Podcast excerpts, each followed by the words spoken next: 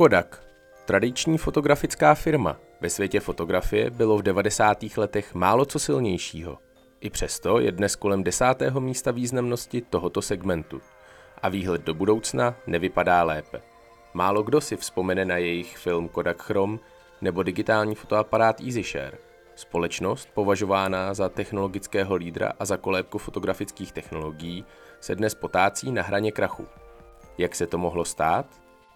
Odpovědí je digitální revoluce. První digitální fotoaparát sice vznikl v roce 1970 v laboratořích Kodaku, ale i přesto firma změnu neustála. Nejde ani tak o přesun média z filmu na digitál, ale hlavně o přesun fotoaparátu ze samostatného zařízení do telefonu. O změnu paradigmatu. Dnes už nefotíme, abychom si pamatovali. Dnes fotíme, abychom sdíleli. Digitalizace není o tom dát papír na obrazovku. Digitalizace je disruptivní silou, která umí měnit segmenty k nepoznání. A nyní přichází do průmyslu. V dnešním díle se podíváme na to, jak jsme k digitalizaci v průmyslu došli, co je tolik omílaný průmysl 4.0 a jak vypadá podnik, který s největší pravděpodobností digitální revoluci v průmyslu ustojí. Mé jméno je Tomáš Froněk a vy posloucháte podcast Druhý sektor digitální o průmyslu a technologiích. Epizoda první od první ke čtvrté revoluci.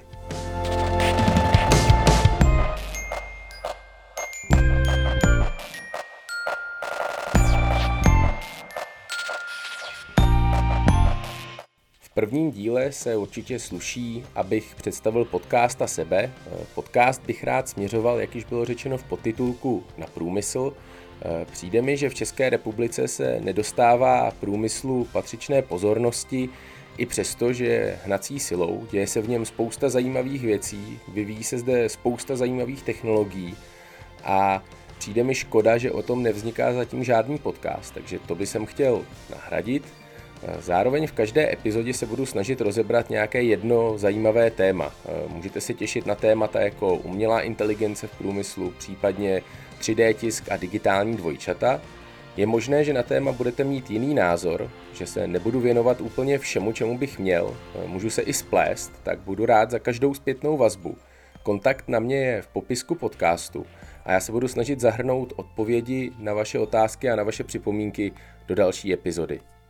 Teď ke mně, já sám sebe považuji za nadšence do technologií, ať už se jedná o drony, RFID, čipy v těle a tak podobně. Eh, vždycky mě technologie bavily, mám to štěstí, že s nimi mohu pracovat i v práci. Eh, já pracuji pro Siemens a právě hledám synergie mezi světem eh, IT a právě výrobními technologiemi. Přesně témata, jako jsou digitální dvojčata, sběry velkých dat a rád si o tom povídám s lidmi, takže proto by jsem rád začal dělat takovýhle podcast a šířil trošku toho povědomí o tom, jak se to v průmyslu dělá, eh, v čem je jiný průmysl od standardního spotřebního sektoru a o zajímavých věcech, na které narážím v každodenní praxi. Teď už se tedy pojďme vrhnout na dnešní díl. Od pádu říše římské po pozdní středověk v podstatě nerostl počet obyvatel ani ekonomika. Téměř všichni lidé pracovali v zemědělství, vyprodukovaného zboží bylo rok co rok v podstatě stejně a generace dětí se měly stejně jako jejich rodiče. Mezi 14. a 18. stoletím byl ekonomický růst pouze 0,2% ročně, což v praxi znamená, že se vývoj ekonomiky zdvojnásobil každých 350 let. Evropa vnímala svoje zdroje jako omezené, což znamenalo, že když já chci zbohatnout, někdo jiný musí schodnout. Zlomovým byl rok 1870, spíše období kolem roku 1870. Růst ekonomiky se dramaticky zrychlil a životní úroveň se začala zdvojnásobovat každých 30 let. Co k tomu vedlo? Samotnému růstu předcházelo období objevů, a to jak zámořských a technologických, tak i objevů nových myšlenek. Zdroje z Ameriky i dalších částí světa, nové námořní cesty a rozvíjející se obchod nabídly stagnující Evropě nové zdroje a tím i prostor k růstu. Evropa najednou viděla do budoucna. Byly vynalezeny půjčky pro financování výprav za oceán, první banky, podvojné účetnictví. V roce 1776 napsal Adam Smith svou slavnou knihu Bohatství národů, kde vysvětloval, proč jsou některé státy chudé a kudy vede cesta k bohatství. Adam Smith naváděl své čtenáře podnikatele aby investovali svůj zisk zpět do svého podniku. Namísto vyplácení zisku každý rok a udržování podniku ve stejném stavu apeloval a říkal, vlastníci, když se vy a vaše rodina nasytíte, vraťte zisk zpět do podniku, nakupte další vybavení, najměte více zaměstnanců a váš podnik bude růst a vytvářet větší zisk. Právě díky reinvestování zisků začala růst ekonomika a společnost bohatla. To se samozřejmě promítalo i zpět do průmyslu. V roce, kdy Smith přinesl termín kapitalismus, vznikl i první celosvětový nástroj pro zvýšení produktivity. Parní stroj. Ten začal sloužit ve Velké Británii v důlním průmyslu. Nepřímo pro těžbu, ale pro čerpání vody z dolů a umožnil tak těžbu nejen z větších hloubek, ale také odkrytí v dalších a větších ložisek. Objem těžby se z několika násobil. Kolem dolů se začalo hromadit vytěžené uhlí a protože už ho nestíhali odvážet koňské povozy, došlo k dalšímu průlomu. Parní stroj někoho napadlo umístit na vagón koně z přešky a vznikla tak železnice. Uhlí a parní stroj se začaly šířit rychle napříč celou Británií.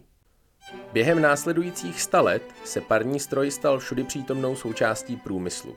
Typická manufaktura té doby měla velký parní stroj na uhlí, velmi často pod zemí a komín odvádějící spaliny. Samostatná výroba pak byla umístěna vertikálně v budově vedle strojovny parního stroje, a to rovnou v několika patrech. Energie se z parního stroje právě přenášela pomocí transmisních řemenů. Bylo tak velice důležité mít výrobu co nejblíže k parnímu stroji. Přes řemeny tak byla poháněna veškerá další technologie od obráběcích strojů přes pily, kalcovské stavy. Mechanizace přinesla strmý nárůst produktivity. Odtud se moderní společnost odrazila pro následující růst. Samozřejmě první průmyslová revoluce nebyla ve všem dokonalá. Spalování uhlí přinášelo velkou zátěž pro životní prostředí, výroba nebyla dostatečně flexibilní a celá závisela vždy na jednom parním stroji. To přinášelo velké riziko odstávek a velký single point of failure. Všechny nedostatky však tlačily dopředu nová řešení.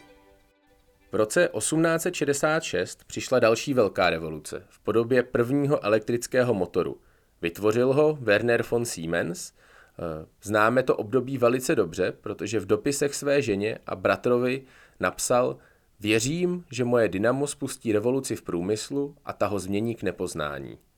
Netušil však, jak dlouho bude tahle změna trvat. Ještě 40 let po vynálezu elektrického motoru, tedy v roce 1900, bylo 95% průmyslu poháněného párou. Pokud byla elektřina využívána, byl parní pohon pouze měněn za elektrický a zbytek výrobního procesu zůstával nezměněn. Zatím nikdo nevyužil potenciál elektřiny pro transformaci výroby. Až v roce 1920 došlo k 50% adopci elektřiny do výroby. Tak dlouho trvalo, než technologie dospěla a přesvědčila investory. Spolu s přijetím elektrického pohonu se začal měnit i celý výrobní proces. Malý motor umožnil rozdělit výrobu na menší segmenty a tedy i vznik menších podniků. Elektřina se najednou začala objevovat všude. Podniky, které ji nepřijali, začaly velice rychle krachovat. Pára, elektrifikace a automatizace stojí za hlavním růstem produktivity posledních 200 let. Ale od konce 70. let se růst produktivity v podstatě zastavil. Jeden z významných faktorů je sám zákazník.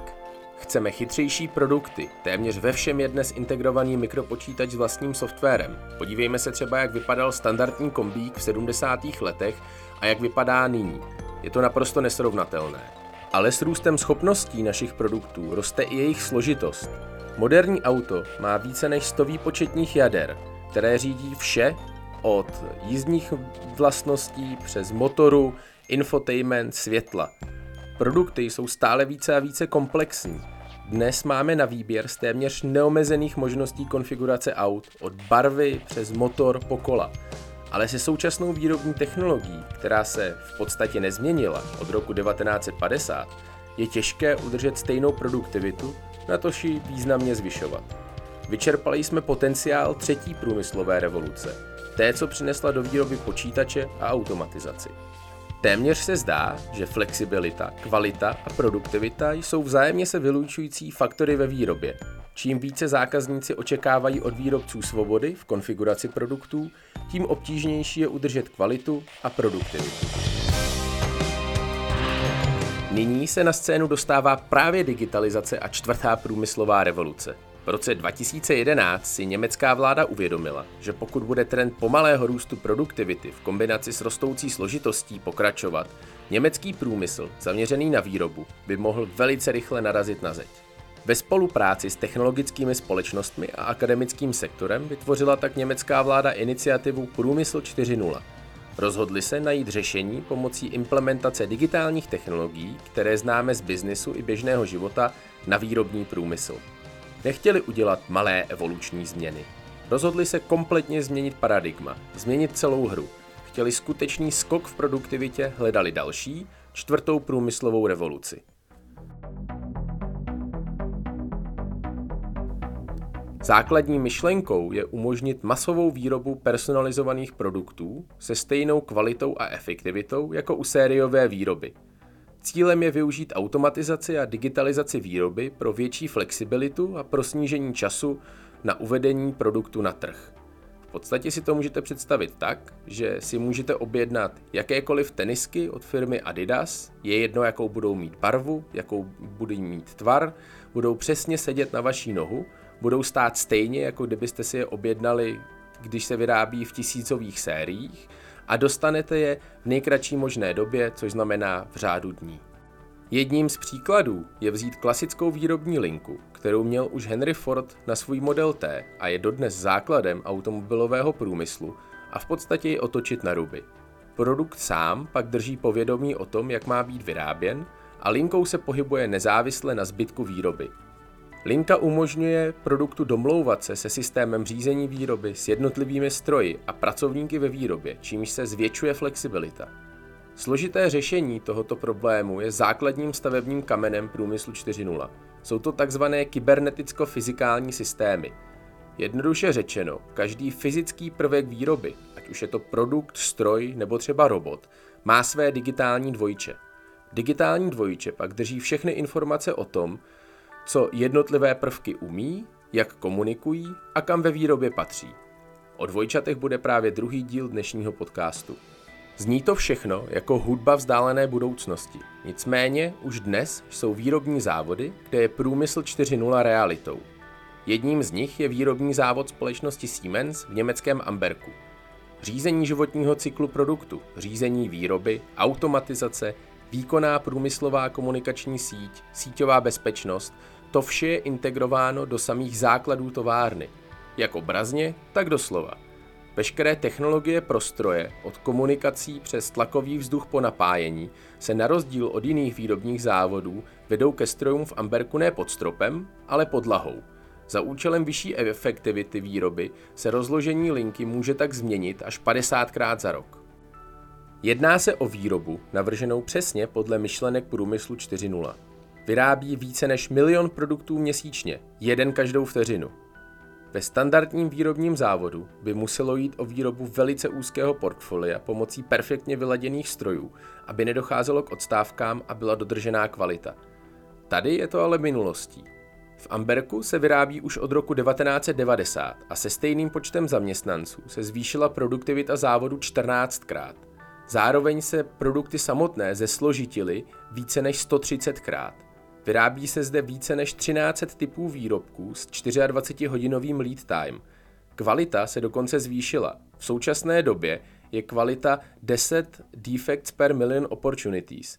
To znamená, že když se může něco pokazit, stane se to jen desetkrát z milionu možností. A pokud se tak stane, produkt sám to pozná a sjedná si nápravu, ať už u pracovníka nebo u stroje, který to umožňuje. Aby všechno tohle bylo možné, je celý výrobní závod protkán neviditelným digitálním vláknem, které vede tok informací tak, aby každý stroj, produkt i pracovník vždy přesně věděl, co dělat teď a co bude následovat. Výsledkem je rychlost, flexibilita a naprosto bezprecedentní kvalita.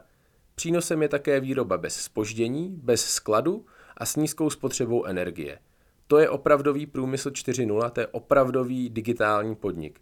Nejedná se o buzzword nebo o módní trend, tady to opravdu funguje. Když si představíme, jaký potenciál digitalizace má a jaký dopad může mít na průmyslovou výrobu, často se necháváme mást vlastní hlavou. Každý asi zná Moorův zákon. Každých 18 měsíců se počet tranzistorů na čipu zdvojnásobí. Platí prakticky přesně od 60. let, kdy ho doktor Gordon Moore vyslovil. Málo kdo si ale uvědomuje, jakou sílu má jeho exponenciální růst. Hezky to ilustruje příběh z 6. století v Indii, kde vznikla hra šachy. Doktor, co hru vytvořil, byl pozván k panovníkovi, aby si řekl o odměnu za své úsilí. Řekl, že chce jen rýži pro svou rodinu. Jedno zrníčko na první pole šachovnice, dvě na druhé, čtyři na třetí a tak dále. Zdvojnásobovat počet na každém dalším poli. V polovině šachovnice jsme už na čísle více než 4 miliardy. Zhruba jedno rýžové pole v Indii té doby. Nicméně na konci šachovnice je číslo tak velké, že tolik rýže nebylo vypěstováno za celou historii lidstva. Doktor přišel za svou troufalost samozřejmě o hlavu, ale je to hezký příběh o síle exponenciálního růstu. Lidský mozek funguje lineárně. Druhá půlka šachovnice začne rozbíjet standardní logiku a číslo zde začne růst naprosto absurdně. Co má tenhle příběh o exponenciálním růstu společného s digitalizací? Moorův zákon fungoval velice dobře od 60. let, ale v roce 2006 jsme se přehoupli do druhé poloviny šachovnice. V tomhle roce byl na trh uveden PlayStation 3 s dvojnásobným výkonem, než měl nejvýkonnější počítač o 10 let dříve. V roce 1996 zabral nejvýkonnější počítač světa celé patro a simuloval jaderné výbuchy pro americkou vládu. Jen o 10 let později si mohl jeho výkon koupit každý americký teenager – za dalších 12 let, tedy v roce 2019, nás exponenciální růst dostal k samoředitelným autům, autonomním robotům, dronům a hluboké umělé inteligenci. Byly to malé agilní společnosti, které dokázaly na počátku 18. století vidět revoluci v elektrickém pohonu a nastartovat elektrifikaci průmyslu. Velké společnosti, co masivně investovaly do udržení statutu quo, zmizely. Když se podíváme na žebříček Fortune 500 před a po průmyslových revolucích, uvidíme, že špička žebříčku se vždy změnila. A stane se to znovu. Pro průmysl je čas právě teď. Digitalizace už přišla a přináší revoluční změny pomocí pomalého evolučního procesu. 100 let to trvalo páře, než se stala standardem v průmyslu. 60 let to trvalo elektřině, 30 let automatizaci, Změna byla nejprve plíživá, ale jakmile začala, změnila celý výrobní proces k nepoznání. Stejné poselství si nese i digitalizace. Zpočátku je změna pomalá, ale najednou se začnou věci dít velice rychle. Ti, kdo se nepřizpůsobí, vypadnou ze hry. Pokud vás dnešní podcast zaujal, v popisku najdete odkazy na materiály, ze kterých jsem čerpal. Budu rád, pokud dáte odebírat a v dalším díle se můžete těšit na digitální dvojčata a jejich význam pro moderní průmysl. Poslouchali jste podcast Druhý sektor digitální, já jsem Tomáš Froněk a těším se na vás u další epizody.